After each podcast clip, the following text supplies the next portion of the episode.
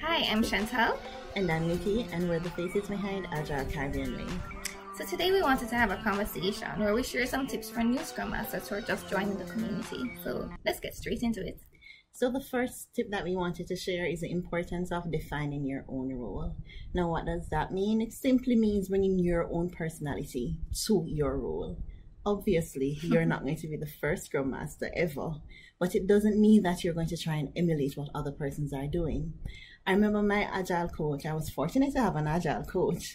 And one of the first things that he said in our coaching session, our first coaching session, was, don't be a Scrum Master named Nikki, be Nikki the Scrum Master. And that has resonated with me. Why? Because it means that Nikki the person, I could have approached my role thinking about how I do things and how I treat people and how I understand and just how I even feel about certain things.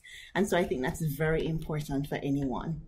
It's not necessary for you to try and compare yourself to anyone, right, Chantal? That's right. And I think, too, taking that conversation a step further, Nikki, mm-hmm. when you say don't compare yourself to another person, don't also compare your success, your progress, your growth, your journey to any other Scrum Masters. Because at the end of the day, our teams are made up of different people, Nikki.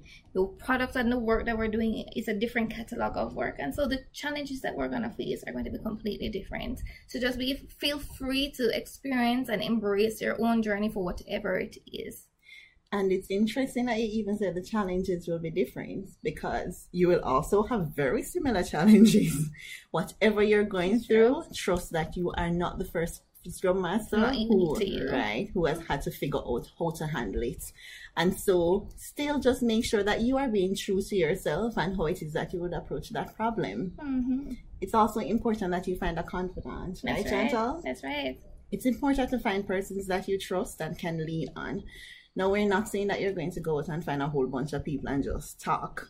But of course, in your space, we're hoping that you'll have at least one other person that you can bounce ideas off. Someone who may have been in the role before you started. And even if it's a case where you're even starting now, because of the fact that, as Chantal mentioned, you have different journeys and different experiences, you can also use it as an opportunity to help each other learn and grow together. That's right, Nikki. And I think that is a stepping stone to starting to build or join a community of other Scrum Masters. Definitely. Where you can field ideas, get new ideas and new inspiration as to the different things you can do in your own space. Right. There's, you don't have to try come up with something by yourself, something brand new for yourself.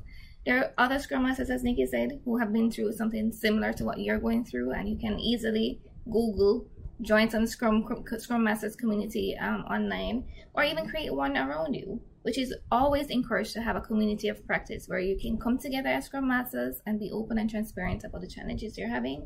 Get some new ideas from people who are actually within your organization so they understand the constraints that you're working with, and you can see how best you can help each other to grow and overcome those challenges.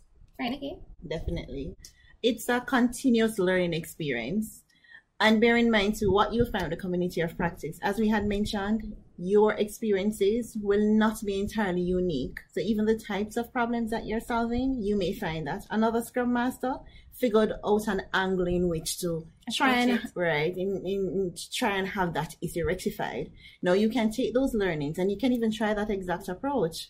And based on the learnings that you find as well, you can tweak the approach and you find that other persons may benefit from it. So it's all about continuously learning, having that mindset to say, I don't know everything. Nobody will ever know anything.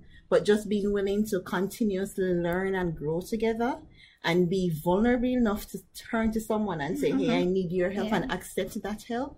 That is an important part of your yeah. journey, especially as a Scrum Master. And I think, too, it's important that as Scrum Masters, we focus on getting things done. We are not focusing on getting things perfect. So that's all we wanted to share mm-hmm. with you today. We hope you liked our content. If you do, feel free to like, subscribe, comment, and share it with someone who you think may benefit from the ideas we've shared. Talk soon.